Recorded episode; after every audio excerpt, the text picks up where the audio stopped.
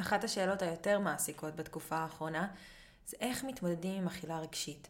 איך אני יודע שהדבר הזה שאני עכשיו מכניס לפה, או החשק המטורף שיש לי לשוקולד, האם בא ממקום של חשק, ממקום של רעב, או שיש איזשהו רגש שלא בדיוק הבנתי מה קורה שם, שבמקום לחוות אותו, אני אוכל. אז הפרק אירחתי את שירלי בן דוד ואנחנו נענה על כל השאלות שלכם. פתיח ומתחילים.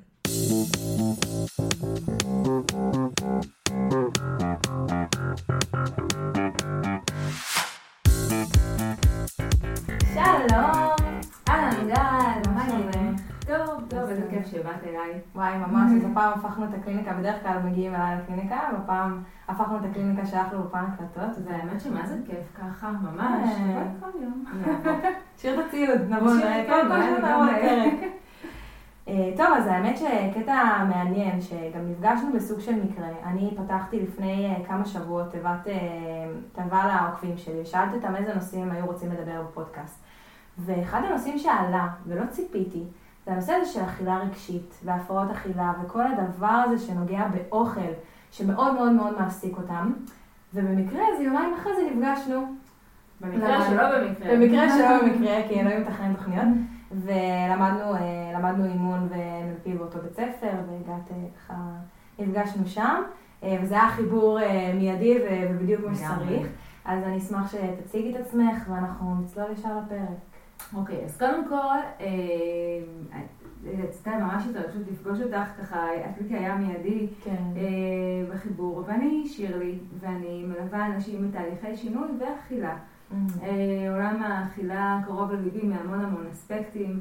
אה, אני בכלל הגעתי מעולם השיווק בגלגול הקודם שלי, לא היה שום קשר לאוכל. באמת? לגמרי לגמרי מעולם העסקי, האינטנסיבי.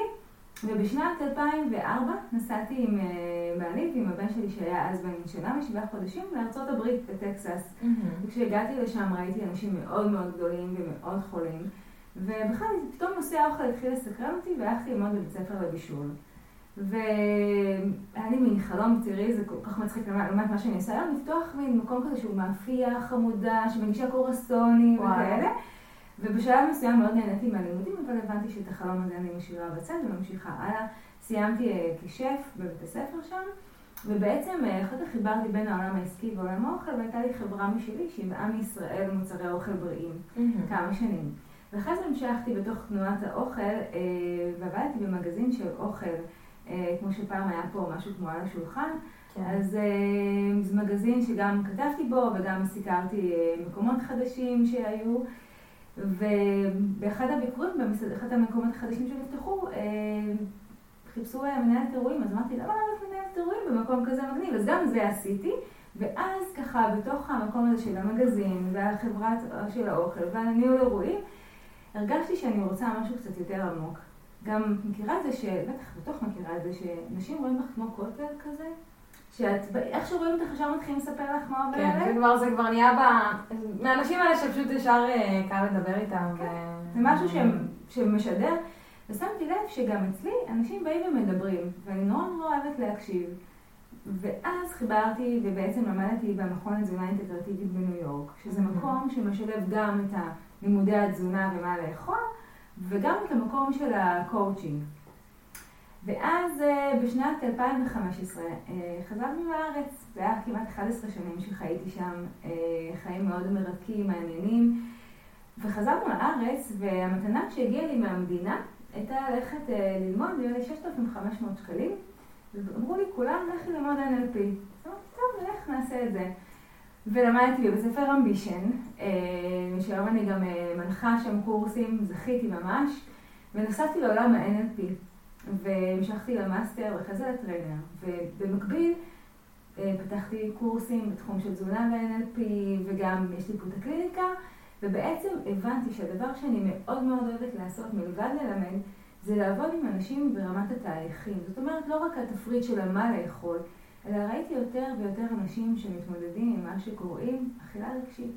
בעצם התהליך העמוק הזה של להבין מה זה האוכל בשבילנו, מה הוא משרת, מה הוא נותן לנו, ואיך הוא הופך אה, לכלי של התמודדות לפעמים שמצוי בעוכרינו, איך, מה עושים עם זה. אז היום באמת אני מתמקדת בתוך התהליכי שינוי, בתהליכים הרגשיים, והמון המון בעניין של אכילה רגשית. אז באמת, זה הנושא שבאנו לדבר עליו, אכילה רגשית.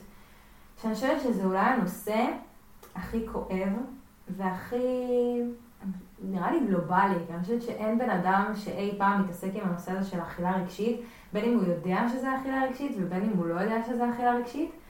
והאמת שהנושא הזה מאוד מאוד מאוד מסקרן אותי.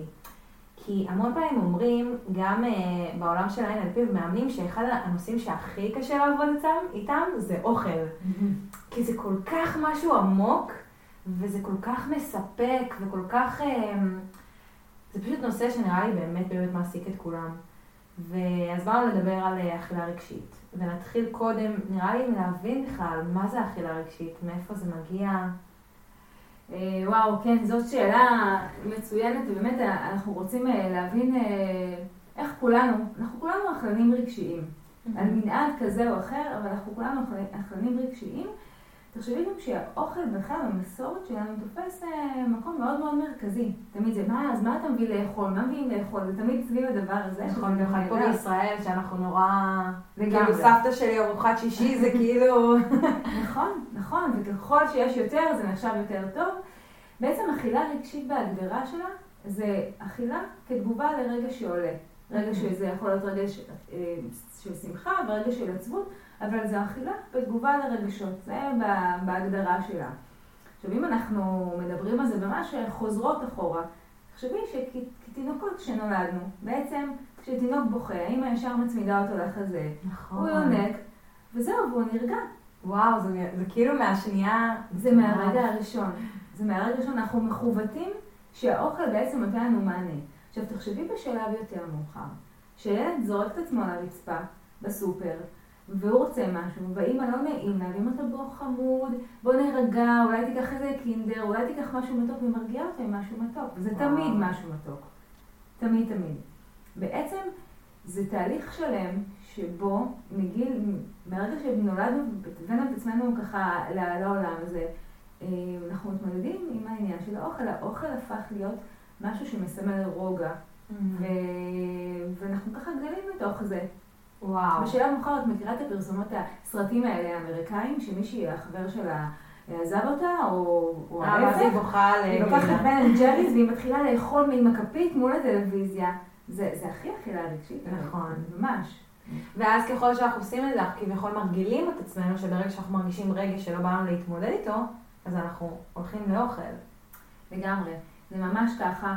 אה, ורגשות כל הזמן עולים. זאת אומרת, עצם העובדה שאנחנו לא מתמודדים עם הרגש, אלא בורחים לאכילה, פה מתחילה להשתרש האכילה הרגשית שלנו. כי אנחנו אוכלים כשאנחנו עצובים, כשאנחנו mm-hmm. מבואסים.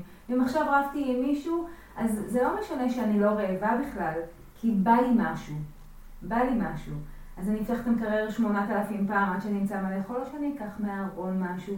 בעצם יש איזשהו רגש שלא ניתן לו מענה, והמענה שאנחנו בוחרים לתת זה אוכל. וואו. עכשיו, מה קורה אחרי ש... אוקיי, מישהו הרגיז אותי, ואסתי עליו ממש, והלכתי לאכול, פתחתי ביסלי גריל. לא התמודדתי עם הרגע שלו, אכלתי את הביסלי, ומה שקורה אחר כך, זו התגובה שאני כועסת על עצמי. איך עשיתי את זה mm. פעם אחרי פעם, ואני לא יודעת להתמודד, ואפס חמלה. וגם הביסלי הרי לא פתר לי את העצבים, הוא פשוט הוביל אותם לעצבים במקום אחר, כאילו שאני בכעס על עצמי במקום להמשיך לכעוס על הסיטואציה שהייתה. לגמרי. זה רגע של רגש. זאת אומרת, אם כעסתי עלייך, לצורך העניין, שהתווכחנו על איזשהו משהו ולא הייתי מרוצה מהתקשורת בינינו, והלכתי לאכול ביסלי, ואני בדרך כלל לא אוכלת את הדברים האלה, אז אחר כך אני אומרת לעצמי, יואו, שירלי, איך נפלת עוד פעם? ומה את אוכלת את השטויות האלה, ואת אף פעם לא יודעת לשמור על עצמך? ואני מתחילה להיות שיפוטית. כל הזמן. שיפוטית כלפי עצמי בלי סוף, ואז אנחנו קוראים לזה vicious cycle, זה מעגל האכזרי בתרגום פשוט. שזה כזה הולך רגע שלא מטופל, אני אוכלת, ואז מלכה את עצמי, ושוב אני מתמודדת וואו, נכון, כי כשאני מלכה את עצמי זה גם מרביד רגש, ואז אני הולכת ואני לא אכפת לי כבר, אני טוחנת. זה כמו נראה לי שאנשים שמחליטים מהיום דיאטה, ואז סבבה, עומדים בבוקר, עומדים בצהריים, מגיע הערב, פותחים כאילו את המקרר ומחסלים את הכל, ואז מגיעה ההלקאה הזאת שאני לא מצליח, שאני עושה, כאילו וזה, וזה חוזר חלילה. לגמרי, ואני רוצה ממש בסוגריים ככה להגיד כמה דברים על דיאטות. כן. אמ, דיאטות אה, זה המון טרנדים. זאת אומרת, אה, זה תמיד, יש איזשהו משהו שזה להאיט התורן הבא, ואנשים שמתמודדים עם אה, עודף משקל ובכלל בחיים שלהם, רואים את האור בקצה המנהרה. ומה שקורה זה שנגיד אנשים מתמידים, ואני רואה, מתמידים חודש, חודשיים, ואז נשברים. כי מספיק שהם לא אכלו סוכר ולא פחמימות במשך כמה חודשים, הם נסעו לטיול בפריז, וראו איזה מקרון, מקרון כזה צבעוני ויפה, אז הם אה, אוכלים, ובזה זה נגמר. זאת אומרת, פה הם סיימו את הרומן שלהם עם אותה דיאטה שהם נשבעו בה כן. עד לפני יום. כי זה באמת, ומבינים את זה בשנים האחרונות, שאנחנו לא קוראים לזה דיאטה, אנחנו קוראים לזה אורח חיים בריא, שאנחנו רוצים להרגיל את עצמנו.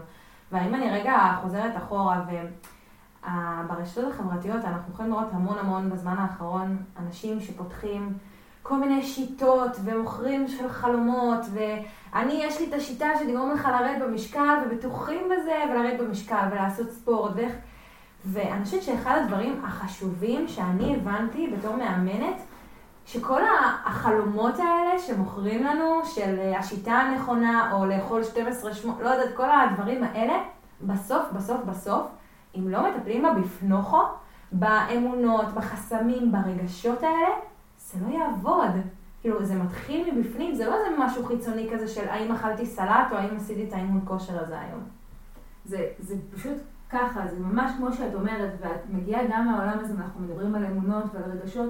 בעצם כשיש אכילה רגשית, יש איזה צורך שלא נענה. Mm-hmm. יש לי צורך, למשל אני אתן לך דוגמה, יושבה פה בקליניקה מישהי, שהיא אה, אימא יחידנית לשתי בנות, ואחד העניינים שהיא באה איתם הייתה שכל ערב היא הייתה יורדת על חצי חפיסת שוקולד. עכשיו זה לא עניין אותה אם זה שוקולד 80 אחוז, אם סוכרות קופצות, היא פשוט ישבה על זה. ממש בכיסא שלך, היא ישבה ואמרה, את יודעת, בשבילי השוקולד זה כמו הבן זוג שאין לי. זה מישהו שיחבק אותי בסוף היום, mm-hmm. עבודה מאוד אינטנסיבית, ופשוט להניח עליו את הראש. זאת אומרת, הצורך, הצורך שלנו בחיבוק, הצורך שלנו באהבה, ברגע שהוא לא, זה אחד, אחת הדוגמאות, הוא לא מתמלא, אז אנחנו פונים לאכילה.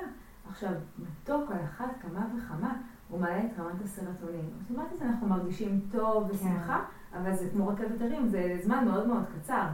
נכון. זאת אומרת, ברגע שיש לנו צרכים שצועקים לנו, הצילו, תעשו איתי משהו, ואנחנו בעצם משתיקים אותם עם האכילה, זה ימשיך ויחזור שוב ושוב ושוב, עד ש... כמו שאת אומרת, ניכנס פנימה וניתן מענה, ממש ככה. אני, אני הבנתי בזמן האחרון, שאני, זה מגיע לי ממקום של לחץ, נגיד שאני עובדת על איזה משהו, ואז אני נתקעת, או כזה שהמוח זה, אז, אז ישר המענה שלי אוטומטי זה שוקולד, וברגע שעליתי על זה, אז גם הצלחתי, עכשיו שאני בהרבה יותר מודעות גם לעולם הזה, אז פתאום הצלחתי להבין שכשאני נתקעת, והאוטומט שלי זה ללכת לאכול שוקולד, השנייה העצירה הזאת מבחינתי של, רגע, את לא באמת רוצה את השוקולד, את פשוט תקועה, מה את יכולה לעשות? בשביל אה, לשחרר את התקיעות הזאת, אז אם זה לשתות כוס מים, אם זה ללכת לעשות רגע סיבוב בחוץ, אם זה להיות שנייה בטלפון, אבל שלא האוטומט יהיה השוקולד הזה. וברגע שאני הצלחתי להבין את זה, אז פתאום, פתאום הייתי במודעות הרבה יותר גבוהה לזה שעכשיו אני אוכלת ממקום של באמת לחץ, של רגש. נכון, זה עיקר המודעות, ואנחנו ממש אה, אחרי ש... רגע לפני שאנחנו נסיים, שזה ייקח כן. קצת זמן, אני אתן אה, ממש טיפ איך להתמודד עם הדבר הזה שהזכרת אותו עכשיו, mm-hmm. שברגע שעולה משהו, מה אני עושה, במקום לרוץ ישר ולקחת משהו שאחר כך אני אצטער עליו. Mm-hmm. זה, זה עניין. עכשיו, אנחנו שתינו מגיעות מעולם ה-NLP, כן. ואנחנו, ב-NLP יש הנחות יסוד. נכון. הנחות יסוד זה אמונות מעצימות, זה לא הוכח באופן מדעי, אבל זה הוכח תכלס בחיים. נכון. שבעצם מעצימות אותנו וגורמות לנו אה, להיות במיטבנו. ואחת מהן אומרת שבכל התנהגות יש כוונה חיובית. וכשאנחנו מבינים שיש כוונה חיובית בהתנהגות שלי, זאת אומרת בעובדה שאני אוכלת פתאום מהר ובסערה, או שאני אה, עצובה ומיד הולכת למקרר, יש כוונה חיובית. וכשאנחנו חוקרים אותה ומבינים שזה רגע שלא קיבל, או צורך שלא קיבל מענה, אז הדברים מסתדרים. אז אנחנו גם מסתכלים על עצמנו בצורה אחרת, נכון. בצורה יותר חומלת. וזה מה שחסר. שאנשים שמגיעים לכאן ושבכלל מדברים על אכילה רגשית, לא חומלים על עצמם. נכון. ובאמת המקום שאוקיי, אז אם כבר אכלת, אז תהני. אז תהני, אל תתייסרי. אחר כך אפשר יהיה לעשות את, ה, את המחשבות של איך אנחנו מתנהלים אחרת. אבל לא, לא להתייסר. היא מרדת על העוגה, אוקיי, תאכלי, תהני מכל ביס לאט לאט, זה שלך. ואם נלך רגע לבסיס של אכילה רגשית, אז יש לי שתי שאלות. אחד, איך אני יודעת שיש לי אכילה רגשית? כאילו, זה דבר ראשון, וזו שאלה כזה פולו-אפ של איך אני יודעת אם עכשיו אני באמת רעבה, או שאני, יש לי אכילה רגשית. אוקיי, אז ממש כמו שאמרתי בהתחלה, כולנו אכלנים רגשיים. כן. אנחנו מודים בזה, וזה, וזה גם בסדר. השאלה באמת, כמה זה מנהל אותנו. Mm-hmm. אם אני מרגישה שהדבר שאני מחכה לו זה רק לאכול, אה, ואם יש אה, בתגובה תמיד לרגע שעולה לי, אכזבה, שמחה, כעס, כל מיני דברים כאלה, אני מיד מחפשת מה לאכול. תמיד יש איתי בתיק משהו, אני... את יודעת, גם בכלל אנחנו חיים בדור שאנשים מפחדים להיות רעבים, שזה גם נכון. סיפור אחר. אבל ברגע שאני כל הזמן, המענה שלי להתמודדות רגשית מגיע דרך האוכל, פה נכנסת האכילה הרגשית שלנו, ואנחנו בעצם רוצים לבדוק כמה זה מנהל אותנו. ברגע שזה מנהל אותנו, זה אכילה רגשית. לא נעים לי להגיד, אבל כל הדיבור אז לא נעים לי להיות רעבה. זה גם רגשי, כן. אבל בקטע טוב. כן. אמ, אני אפרט, וזו שאלה טובה, איך אנחנו יודעים שאנחנו רעבים? כן. אה, למשל אצלי, אם אני רעבה, אי אפשר לדבר איתי. אני נהיית ממש עצבנית. עכשיו, בצעירותי הייתי מאוד מאוד עצבנית. אבל זה כאילו רעבה מאוד עכשיו ברמה הישרדותית, או שזה רעבה... רעבה, פתאום אני רעבה, איך אני יודעת שאני רעבה? נגיד, כל היום לא אכלתי, לא שמתי לב, הייתי עסוקה. ופתאום אני מרגישה שאני קצת עצבנית. אני לא מבינה את האנשים האלה. לא, זה כבר לא קורה לי כל כך. לא שמתי לב, אכלתי כן. רק סלט. זה נכון, זה לא, לא בחיים האמיתיים. אבל אני רוצה להחזיר אותך, תחשבי, שהיינו ילדים, כן. והיינו בחוץ. נכון. ושיחקנו. נכון. ההורים שלנו היו קוראים לנו בשמונה בערב מישהו, ולא אכלנו מאחד בצהריים. נכון. אף אחד לא שם לב, כי היינו עסוקים. נכון. היום זה, אוקיי, מה השעה? את מכירה את אלה שאת שואלת אותם, תגידי, את רעבה? אז שואלים אותך, רגע, מה השעה? כי הם כן, רגילים נכון, בשעות מסוימות לאכול. נכון. אז זה גם חלק מעניין, זה לא משנה מה השעה. רעבה, לא רעבה. נכון. אז לרב פיזיולוגי יש סימנים מאוד ברורים. למשל, זה יכול להיות כאב ראש, זה יכול להיות אה, אה, סוג של אה, רוגז, עצבים, חוסר מנוחה, אה, בטן מקרקרת, סחרחורות, תכלס רעב, רעב. ואיך אני יודעת שזה דחף? וזה פשוט, פשוט ממש, כי אם אני אומרת לעצמי, איך בא לי, אני חייבת, אני רוצה, זה דחף. שתי מילים, זה פשוט דחף. כי כשבא לי ואני חייבת, מגיע לי, ואני צריכה לפצות את עצמי, אז זה לא כי הבטן שלי מקרקרת ואני רעבה. כי יש פה איזשהו עניין, למה אני צריכה לפצות את עצמי? נכון. מה אני חייבת? את חייבת? את יודעת, אנחנו שמים סימני שאלה בסוף ההצהרות האלה. את באמת חייבת? והדחף הוא גם משהו שמגיע מאוד מאוד מהר. מאוד מהר. הרעב הוא תהליך שנבנה. הדחף הוא מגיע פתאום בא לי, פתאום אני חייבת. ואז כשזה אה, קורה, אז זה המקום שלי להבין שזה לא רעב. ומה שאנחנו עושים, אנחנו פשוט זזים למקום אחר. ואז תוך 15 דקות בערך, הדחף הזה נעלם. וואלה, מה, מה במקום אחר הופך את זה? אז, אז באמת גם יש את העניין של ההורמונים. עכשיו, מה שקורה זה כזה, דמייני אה, ארוחה משפחתית, בדרך כלל בחגים. כן. וכולם יושבים מסביב לשולחן, ואוכלים. ואז אנחנו רובנו כבר מלאים עוד רגע מאולפים. ואז מגיעים הקינוחים. אבל זה, זה כמו שסבתא אומרת, קיבה נפרדת. קיבה נפרדת לקינוחים. אגב, קינוח אחרי אוכל זה הרגל, זה גם הרגל, נכון. אנחנו לא מדברים בכלל על הרגלי אכילה. כן. זה מה ש... אז אני, אני יושבת הש... ליד השולחן, ואני לא נושמת, בקושי יש לי דופק, ואני רואה את העוגות המדהימות, ואני אומרת לעצמי, יואו, איך בא לי. איך בא לי על העוגה הזאת, אין מתה על העוגה הזאת. ואז אה, יש שתי אופציות. בגלל שזה בא לי וברור שאני לא רעבה, אני יכולה לקום מהשולחן, כי אני יודעת שאני אמתין 15 דקות, אני אלך, אני אעזור עם הכלים, אני אצא למרפסת, אלך לחדר אחר, משהו, אעשה פעולה אחרת. כשאני אחזור, רוב הסיכויים שאני כבר לא כל כך ארצה מהקינוח. או שיש כאלה שאומרים, אוקיי, אני יודע 15 דקות, טוב, אני אשב ליד השולחן, אני אסתכל על העוגה, עוד, עוד 10 דקות, עוד 5 דקות. זה אפשר. אין מצב, זה לא יקרה. אבל אני יושבת, אוקיי, לצורך העניין אני יושבת, ואז אני אומרת, אני אלך לעשות סיבוב, ואני אחכה 15 דקות, שתי האופציות שנתת.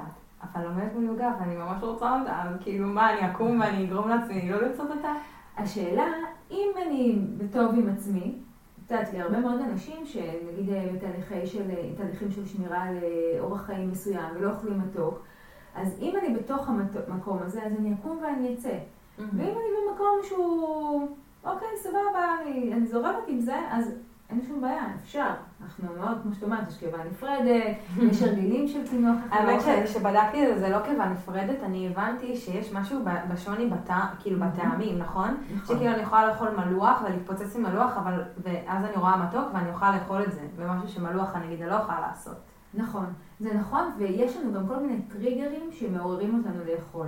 נכון. למשל, אנשים שיש להם טעם לא טוב בפה, אז הם כל הזמן רוצים להחליף אותו, והם יחליפו אותו עם אוכל. Mm. אז זה למשל מתחבר לי, להחליף אחרי ארוחה מלוכה או כבדה, בא לי משהו מתוק, קליל. שוב, זה הבא לי, אני לא רעבה, כן. אני, אני חייבת. למשל, אם אני חושבת נגיד על טריגרים שמעוררים אכילה, נגיד אה, מיותרת, כי אנחנו לא רעבים, כן. זה נגיד שאנחנו באים לאיזושהי, שוב, אני אקח ארוחה, ואומרים לנו, תקשיבי, גל, הכנתי לך בדיוק את מה שאת אוהבת, את העוגה הזאת, עם הביסקוויטים, כזאת שאת אוהבת, ואת נניח ושומרת, אז הרבה פעמים לא נעים לנו להגיד לא, mm-hmm. כי הכינו עבורנו וטרחו בשבילנו והלא נעים לי, אז אני אוכל, אחרי זה אני אגיד, יואו, איזה חלשה טופי את, כן. יכולת להגיד שלא. אז במקרה הזה אני יכולה להגיד, תשמעי, אני עכשיו בדיאטה, אני לא אה, מסוימת, אני לא אוכלת אבל אני אקח את זה למחר עם הקפה, שאני ארגיש שזה יותר אה, מתאים. נכון. הרבה מאוד פעמים אנחנו יוצאים עם חברים. ואנחנו לא תמיד רבים, לפעמים בא סתם קפה, ואז אה, מזמינים כל מיני אה, קשקושים, אז אנחנו אומרים, מה, לא נאכל? נאכל. ריח של אוכל. בדיוק, מה, אני אהיה מבאסת שלא יושבת עם חברים אפילו בבר ומזמינה איתם את הצ'יפס. ו... בדיוק, בדיוק. אנשים אומרים, אני לא רוצה אותם מבאסת, כבר יצא לי שם של המבאסת. כן. ואנשים לא רוצים להיות במקום הזה. את לי הייתה, אמ, הייתי באיזה, אצל נטורופטית לפני הרבה זמן, ואמרתי לה, אבל מה עושים נגיד שחברים רוצים לצאת וזה? היא אמרה, אני, מה שאני אומרת, אה, מה שאני אמרתי לחברים שלי כשאני הייתי כזה שומרת וזה, הייתי אומרת להם, תקשיבו, אני בתהליך עכשיו, mm-hmm. אני עושה איזשהו, אני רוצה לשמור, אני רוצה אורח חיים בריא, אל תשימו לי uh, מקל בגלגלים, כאילו, תאפשרו לי, אל תלחצו עליי, אל תגידו לי שאני מבאסת על של זה, כאילו אני באה לבוא איתכם, אבל גם אל תגרמו לי להרגיש רע עם זה שאני לא מזמינה איתכם או שאני לא שם. ואז עצם זה שאני פתחתי את זה ואני אמרתי לחברים, אני עכשיו באיזשהו תהליך או למשפחה, אז יש איזשהו מקום הרבה יותר מכיל ומקבל, שפתאום הסביבה שלנו מתאספת וגם עוזרת לנו בתהליך הזה. נכון, נכון, ולכן זה נורא חשוב לשקף, ולא להיות בלא נעים לי. לשקף את התהליך שאני עוברת, לא חייבת להכניס כל אחד בדיוק לתפריט שלי אם זה לא נוח, אבל בואו תכבדו את המקום שלי, כן. שאני אה, אני כרגע שומרת וזה חשוב לי מאוד. Mm-hmm. והטריגרים האלה, הטריגרים, אנחנו קוראים להם טריגרים מזויפים לאכילה, כי. זה לא באמת. אה, למשל, תחשבי על הקראנץ', הרעש של קראנץ' של אוכל. זה גם עושה את זה לאנשים. זה הסרטונים האלה שרואים ככה, זה חלש שעות. כן, זה מאוד, איך אמרת שאומרת? זה מאוד מספק. כן, נכון. אנשים מספקים כאלה. כן, כן, כן. גם מה שאמרת מקודם עם הריח, כאילו אני תתרנית האמת. זה לא טריגר, אבל כל הזמן אנשים עוברים בעד מאפייה, וזה פתאום עושה להם איזשהו חשק. נכון, נכון, ממש. זה כמו שאומרים שאם בן אדם מוכר בית, אז אה, כדאי שישים אה, את המכונת לחם עובדת, כי ריח של לחם mm. עושה לאנשים תחושה של בית, ואז הסיכוי שירצו אה, לבנות את הבית שלו גבוה יותר. אוכל, זה, זה לגמרי, לגמרי מעורר אותנו. ואנחנו פשוט רק צריכים לשים לב איך אנחנו מתנהלים. זאת אומרת, מה מנהל אותנו באכילה? אז הטריגרים זה כביכול החושים שלנו, יש טריגרים שאני רואה, יש טריגרים של שמיעה. יש טריגרים של, אה, של טעם, יש כל מיני טריגרים, ואז אני כביכול במודעות יותר, ואני רואה איזה טריגר, נגיד, עובד אצלי הכי הרבה. נגיד, אה, אני שם לב שהטריגר שאני רואה דברים, כאילו נגיד שיש סביבי דברים כל הזמן, מתוק בבית וזה, אז זה הטריגר שגורם לי לאכול, ואז אני אומר, אוקיי, אז אולי אני צריך להוציא דברים מהריאה שלי, או אה, נגיד אם זה שמיעה ואני שומע את הסרטונים וזה עושה לי את זה, אז אולי אני צריך להוריד בסרטונים שאני רואה. זה נכון. אה, יש גם, אגב, גם אנשים מהווים עבורנו טריגר. זאת כן. אומרת, יש אנשים שתמיד, תמיד כאילו יש להם אוכל לידם. לא יודעת, איכשהו הם מתעסקים עם האוכל ותמיד הם גם יציעו לך. כן. אז זה גם מתכתב עם מה שאמרת מקודם, זאת אומרת, יש אנשים מסוימים שאני יודעת שברגע שאני באה אליהם, תמיד יהיה עניין של אוכל. סבא וסבתא. למשל סבא וסבתא. ולכי תגידי לי לא לסבא וסבתא, זה נכון. מאוד מאוד קשוח. אה, ויש באמת את הקטע שאם אני יודעת שאוכל מסוים הוא מכשול, אז אני יכולה באמת שלא לשים אותו בבית. ויחד עם זאת, אם אני רוצה ממש לעשות עבודת עומק ולהבין, אז אני אשאל את עצמי, מה יכולה להיות הסיבה שאני מתקשה לעמוד בדבר הזה שנמצא במגירות? מה חסר לי? מה הייתי רוצה שיהיה? הרי אוכל ממלא אותנו. נכון. ובאכילה רגשית האוכל ממלא את הריק. הרבה פעמים אנחנו בריק. אמ, למשל, דוגמה נוספת שאני יכולה לתת לך איזושהי מישהי אמ, שהייתה אמ, בת 35, יותר מבוגרת ורצתה מאוד ילדים והיא לא הייתה בזוגיות. באמת, היא כל היום עבדה מאוד מאוד אה, אינטנסיבי והיא עבדה בחברות, אה, אחת מחברות ההייטק שכל הזמן נתנו להם לאכול. יואו, זה נורא מסתכל. ממש, ממש. והיא לא יכולה הייתה שלא, כי זה היה תוך כדי תנועה בעבודה. ואז היא הייתה מגיעה הביתה, מתקלחת, מתחילה את הסעודת לילה שלה. עכשיו מתחילה לאכול, ועוד ממש ברמה של חנק, ממש. ובדקנו מה היא רוצה למלא את עצמה. זאת אומרת, יש שם איזשהו ריק שמתבקש להתמלות, ובואו נראה איך אפשר לעשות את זה בלי אוכל. איך אפשר כן לטפל ברגשות, בדברים האלה שעולים, לתת להם מענה שלא קשור לאוכל, כי הרי בסוף הרגישה כל כך רע. נכון. וזה משהו שאנחנו אה, עובדים עליו המון בתהליך. הרעיון הוא להבין שזה תהליך. אה, ולא לא להגיד, אה, אוקיי, אני באכילה רגשית, אני באכילה רגשית, מה אני אעשה עם זה? אם אנחנו רוצים להעמיק בזה, אנחנו נמצא איש מקצוע ואנחנו נעבוד איתו בתוך תהליך. ואכילה רגשית זה לא אומר, אה, טיפול באכילה רגשית זה לא אומר לא לאכול. כן. זה אומר לנהל את האוכל שלנו באופן שייטיב איתנו. גם לפעמים, אז, אז כן עולה נושא שיחת האוכל, אבל המון פעמים יכולים לגעת בטראומות ילדות, יכולים לגעת בכל מיני אמונות או חסכים. שיש לנו שאנחנו בכלל לא קשורים לאוכל. זאת אומרת שאם אני פותרת את העניין הזה שאני מרגישה שאני לא ראויה לאהבה וזוגיות לצורך העניין, וזה מה שגורם לי לאכילה רגשית. ברגע שאני פותרת את העניין הזה, אני אפילו לא נוגעת כביכול באוכל, זה כביכול כבר מתנקה מעצמו או מסתדר. אני חושבת שאחד הדברים, אני, שאני הבנתי, שככל שאנחנו מתעסקים יותר באוכל, וסביב הדבר הזה, ומה אני אוכל, וקופסאות וצהריים וזה, זה דווקא ההפך, זה גורם לנו עוד יותר, עוד יותר לאכול יותר ולהרגיש יותר, וברגע שאנחנו מתמקדים בדברים אחרים, בעשייה שלנו, בחברים שלנו, והאוכל הוא כאילו חלק מהחיים, כאילו צריך להבין שהאוכל הוא, נכון. עוד משהו, הוא מזין אותנו, הוא, הוא הדלק שלנו. נכון, לגמרי, הוא הדלק שלנו, הוא מזין אותנו, והוא יכול להוות מקור להנאה אגב. זאת אומרת, העובדה שאני יושבת נגיד עם חברים ואוכלת, כל עוד אני במקום של בחירה. Mm-hmm. אני אפילו לא אוהבת את, המקום, את המילה שליטה. כי בדרך כלל המילה שליטה אותי באופן אישי קצת מכווצת. אני יותר אוהבת את המילה בחירה. אני יושבת ואני בוחרת איך להתנהל בסיטואציות מסוימות. אם אני בחרתי שלאכול את הקינוח עם החברים, אז זו בחירה שלי והיא מודעת והכל כן. בסדר, הכל ממש בסדר. ו- וכשאנחנו מגיעים ממקום של בחירה, יש לנו יותר אוויר לנשום, ובטח פחות אה, הלקאה עצמית ושיפוטיות כלפי עצמנו. אז זה משהו שהוא מאוד מאוד, אה, מאוד חשוב, לדעת איך אנחנו בוחרים. הדבר הנוסף שאנשים אה, טועים לחשוב, שטועים בעין, לחשוב mm-hmm. שאוכל מרגיע, אה, הרבה מאוד פעמים אנחנו יכולים להיות באמת במצב רגשי ככה מרוקן, ונבחר לאכול משהו, איזשהו אוכל שהוא יהיה כבד עלינו. באמת, לא יודעת, איזה פסטה עם שמנת, משהו כזה. ואז ארוחה כזאת יוצרת מין מיסוך. Mm-hmm. מין מיסוך, אנחנו מרגישים מין כבדות כזאת, מין טשטוש, עייפות, אנחנו לא מרגישים את הרגש. כן. ולכן... זה דבר כמו נראה לי לעשן, כמו... בדיוק, בדיוק, זה כזה. והמוח מקשר בין מה שאכלתי לבין מה שאני מרגישה, אז אוקיי, אז הנה, בבקשה, אני, אני אוכלת ונרגעת. וזה דבר שהוא באמת, אה, הוא מאוד מאוד עמוק בהבנה שלנו. נכון. מאוד. אה, דיברת על אמונות קודם, mm-hmm. אנחנו אה, מסתובבים אה, עם המון המון אמונות מגבילות, ויש את העניין גם של דימוי עצמי. דימוי עצמי, בערך עצמי, בביטחון עצמי.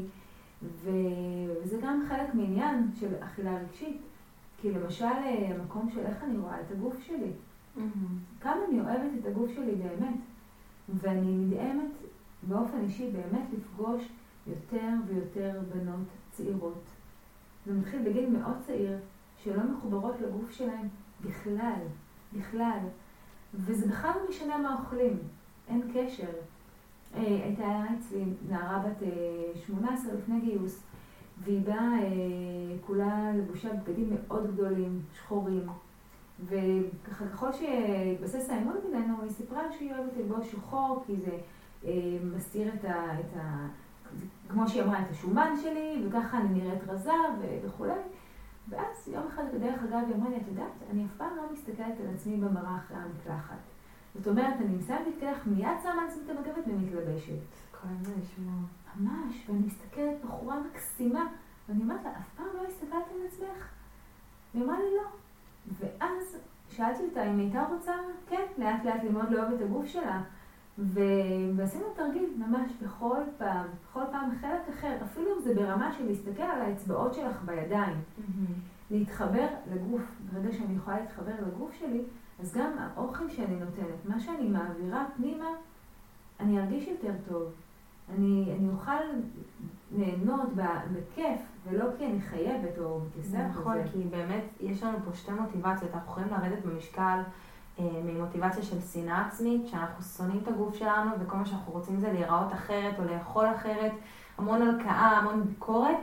ויש להגיד, אוקיי, אני אוהבת את עצמי, אני אוהבת את עצמי מספיק בשביל לעשות את השינוי הזה עכשיו, בשביל להתחיל לאכול בריא, בשביל להזין את הגוף שלי בדברים טובים, ללכת לחדר כושר ולהרגיש טוב, ואז התהליך הופך מתהליך מייסר ומעצבן וכאילו לא נחמד, ובאמת תהליך של, של אני אוהב ואני, ואני עושה את זה תוך כדי באהבה ובחמלה כלפי עצמי.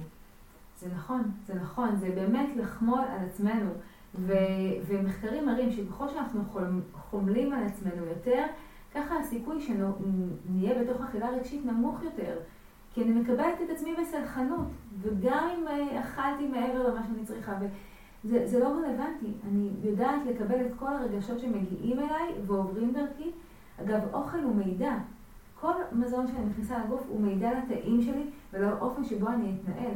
זאת אומרת, אם אני אוכל יותר סוכר, אני לרגע ארגיש יותר טוב, וזה רכבת הרים כזאת. אה, אני אכניס אוכל בריא וטוב לגוף שלי, אני אתנהל בצורה מיטיבה. וזה באמת אה, המקום שלנו להבין שהאוכל או אנחנו. אנחנו מתנהלים גם בהתאם. אנחנו מה שאנחנו אוכלים, כן. לגמרי. אומרים אגב גם שאנחנו מה שאנחנו סופגים, כל גוף סופג את נכון, המזון נכון. אחרת. זה גם משהו שחשוב לדעת. נכון. אז יש את המקום שמצד אחד אנשים נורא רוצים לדעת מה לאכול, וזה בסדר גמור, כי באמת יש היום שפע, ויש את המקום הזה שהם אה, מתעלמים קצת מהמקום הרגשי של האוכל. יש את אלה שמגיעים ואומרים, אל תדברי איתי על רגש, רק תגידי לי מה לאכול. Mm-hmm. ובסוף הם הדברנים הגדולים ביותר, כי פתאום הדברים יוצאים החוצה. ובאמת המענה אה, לדבר הזה, זה המקום של להציף את הרגשות ולדבר עליהם. מדהים. אז אם אני לוקחת את זה מפה למה פרקטית אנחנו יכולים לעשות, איך אני יכולה לזהות ולפעול, מה אני יכולה להעביר לי בראש, כל הדברים האלה שיעזרו לי, אה, שיעזרו לי ולמאזינים וכל אנשים שומעים באמת להתמודד עם הנושא הזה של האכילה רגשית. קודם כל, לקבל את הרגשות שלנו. כל רגש שעולה הוא רגש לגיטימי. זה לא, אוי, למה את מרגישה על עצמך ככה? למה את חושבת על עצמך ככה? והשיח הפנימי הזה שלא נגמר וממשיך וממשיך, אני כועסת, אוקיי, בואו בוא נדבר על זה. מה העלה בי את הכעס? בוא, נציף, לא, לא נפחד מהרגשות. כי אם אנחנו מדחיקים, אנחנו מכניסים אותם פנימה, וזה הופך להיות בפנים מאוד מאוד גדול, ומצד שני גם אנחנו ממלאים את זה באוכל. אז לכן תנו מקום לרגש, לגיטימציה, דברו על זה, שתפו את זה, תוציאו את זה החוצה. הדבר השני זה אסטרטגיה כזו שאני אה, אוהבת מאוד לתת, והיא בנויה משלושה חלקים. אה, בחלק, בחלק הראשון שלה, אני אה, קודם כל, נגיד אני מגיעה הביתה ואני חייבת, חזרתי עכשיו מהעבודה ואני עצבנית כולי, נכנסת הביתה, אני רואה את התיקים של הילדים שלי מחכים לי ליד הדלת, שזה אחד הדברים שאני הכי פחות אוהבת. נכנסת הביתה, רוצה לאכול, לקחת לחמניה, מכניסה בפנים את הגבינה הצהובה, נשענת על השיש ואוכלת, ואז כמובן מתחרטת. אז מה אני עושה? דבר ראשון, אני עוצרת.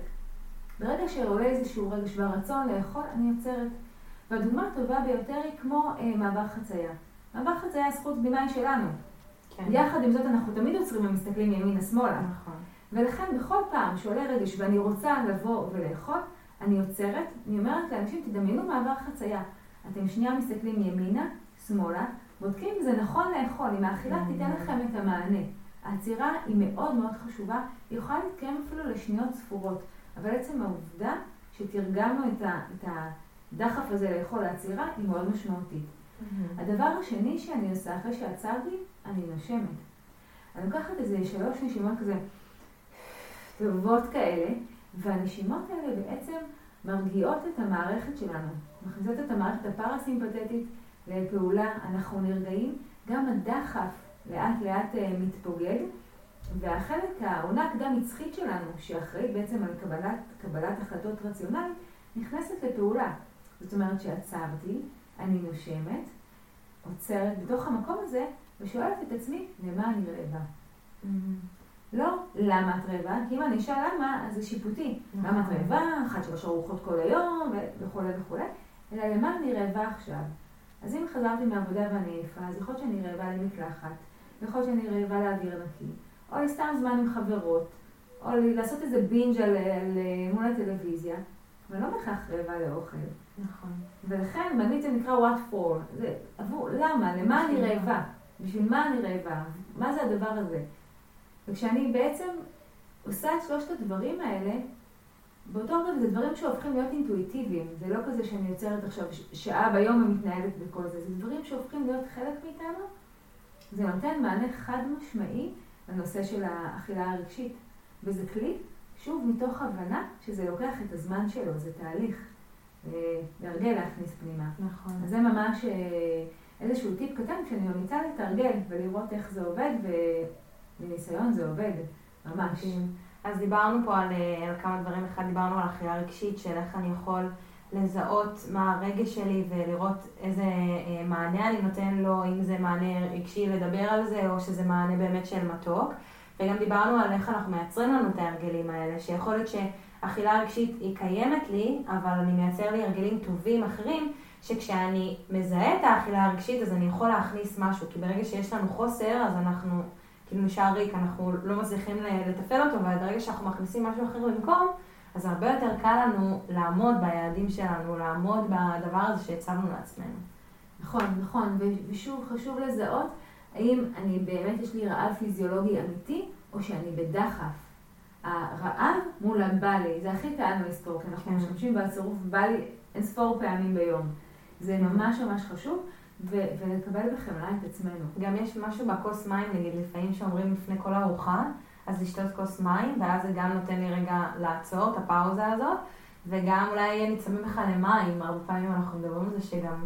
נכון, נכון. הרבה פעמים אנחנו לא שותים מספיק במהלך היום, ואז אנחנו חושבים שאנחנו רעבים, שבעצם כל מה שהגוף זקוק לו זה שתייה.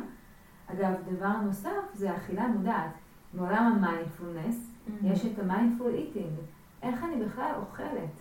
זה נושא שלם בפני עצמו. נכון. איך מתנהלת האכילה? הרבה פעמים אני שואלת אנשים, אתה אוכל מהר או לאט? ואז הם תופסים, מהר, מהר. עם הטלפון גם. עם הטלפון, בטח, בטח. המון הסחות דעת, ואני לא טועמת בכלל מה, מה, מה שאני אוכלת. אני אוכלת כדי לאכול. נכון. אני לא נהנית באמת מהאוכל שלי. וגם המוח לא קולט שאני אוכלת עכשיו, כי אני, אני קוראת משהו, אני רואה תוך כדי דברים, ואז המוח מתעסק בעשייה הזאת, לא בהכרח באוכל, ואז יכול להיות שאנחנו לא מעכלים נכון זה, ואז אנחנו רעבים עוד פעם.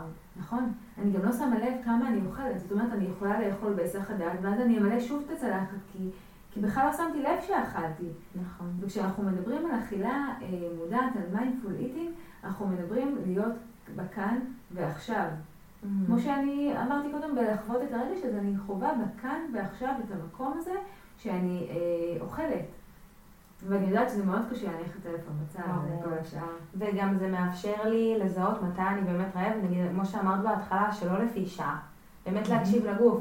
כי הרי נגיד נשים, אז בתקופת המחזור, אז הן שורפות הרבה יותר קלוריות, הן הרבה יותר רעבות, ואז לפעמים שאומרות נשים, אין במחזור, אני אוכלת מלא, אבל זה בסדר, כי הגוף שלך שורף יותר קלוריות, את צריכה את המזון הזה. או בן אדם שמתאמן הרבה בחדר כושר, ואז הוא אוכל יותר. אז כאילו, לא לפחד מזה שיום אחד אני קם בשבע בבוקר רעב ואני רוצה לאכול על הבוקר, כשאני לא בן אדם שאוכל על הבוקר. נכון, נכון. כל עוד אנחנו לא נותנים לזה המון מקום, נכון, האנרגיה זורמת למקום שתשומת הלב נכון. מתמקדת. עוד אחד מה, אחת מהנחות היסוד המהממות של ה-NLP. אם אני כל הזמן אהיה במקום של איך אכלתי, ולמה אכלתי, וכולי וכולי, במקום, אוקיי, אני אכלתי כי אני במחזור, כי באמת, אה, קרה שאחת, הכל בסדר, הכל כן. בסדר, אני ממשיכה, האנרגיה שלי זורמת למקום קליל, אני מקלילה. ובהקשר הזה גם יש את המקום של אני חייבת, אני מוכרחה, אני צריכה, אז יש לנו את החמץ מול הבריא. אז נכון. חייבת, מוכרחה, צריכה, אנחנו... החמץ. וזה מכווץ אותנו, לעומת בוחרת, רוצה, יכולה ואפשרי. אז גם תמיד לשים לב מאיפה אני מנהלת את המקום של האוכל. אם המקום של הבחירה, כמו שדיברתי, אז הכל פתוח, הכל אפשרי. וזאת מיומנות. בדיוק כמו שאנחנו הולכים לחדר כושר ועובדים על השרירים וכולי, זה שריר שאנחנו עובדים עליו במיומנות, לאט לאט, מתוך הקניית הרגלים והבנה של הנפש שלנו, של מה שקורה בפנים. ברגע שאנחנו עושים את זה, הדברים מסתדרים, והאנרגיה שלנו זורמת באמת למקומות אה, מעצימים וטובים, ופחות אה, אנרגיה שמורידה. אז חשוב, חשוב ממש לשים לב איפה אנחנו ולהיות ברגע עם האוכל. לגמרי. אז אה, ככה, אנחנו לקראת סוף הפרק, Mhm. ורציתי. לדעת, כן, עבר וואו, 40 דקות. וואו, זה טס, רגע התיישבנו, זה לא כן. יכול להיות. המאזינים בדרך כלל מדברים על זה שהפרקים, אה, כאילו זה טוב להם שזה הכמות, כי זה בדיוק מתאים למשימות, אז אני עומדת בזה אני שלי. מסכימה. אז איזה מסר היית רוצה להוציא את המאזינים מהפרק הזה?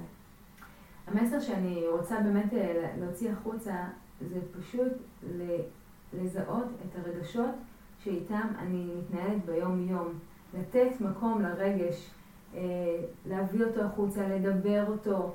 אה, תמיד יש מישהו שמוכן לשמוע, אם זו חברה טובה, אם זה הורה, ולפעמים לכתוב, אפילו לכתוב את נכון, הדברים כתיבה שעולים. אני, אני בן אדם שכותב, אני מאוד אוהבת, והרבה פעמים זה פורקן נהדר. ככל שאני אוציא את זה במקומות ש, שיהיה לי בהם נוח, שאני אוכל להניח עליהם את הראש, האוכל לא יהיה כזה big deal עבורי. ו, והמקום של הבא לי ואני חייבת, זה לא יעניין, אני גם אהנה יותר מהאוכל. ולכן, דברו רגשות, תוציאו, תעבדו על ה- על שינוי הרגלים, תוך כדי מתן מקום למענה על הצרכים האלה. וזה בדיוק כשאת אומרת שהשינוי מתחיל מבפנים ולא מבחוץ ולא בחיצוניות ולא במאמני כושר וזה אחלה וזה נחמד, אבל כאילו בשביל באמת לעבור תהליך אמיתי שמחזיק ולא כזה לרדת אה, 50 קילו ו- ואז להעלות אותם בשנייה. זה מאוד אה, משווה לי נגיד אה, שאנשים שעוברים תהליכים מהירים כמו פתאום אה, גלולות הרזייה או פתאום אה, כל הזריקות שיש היום.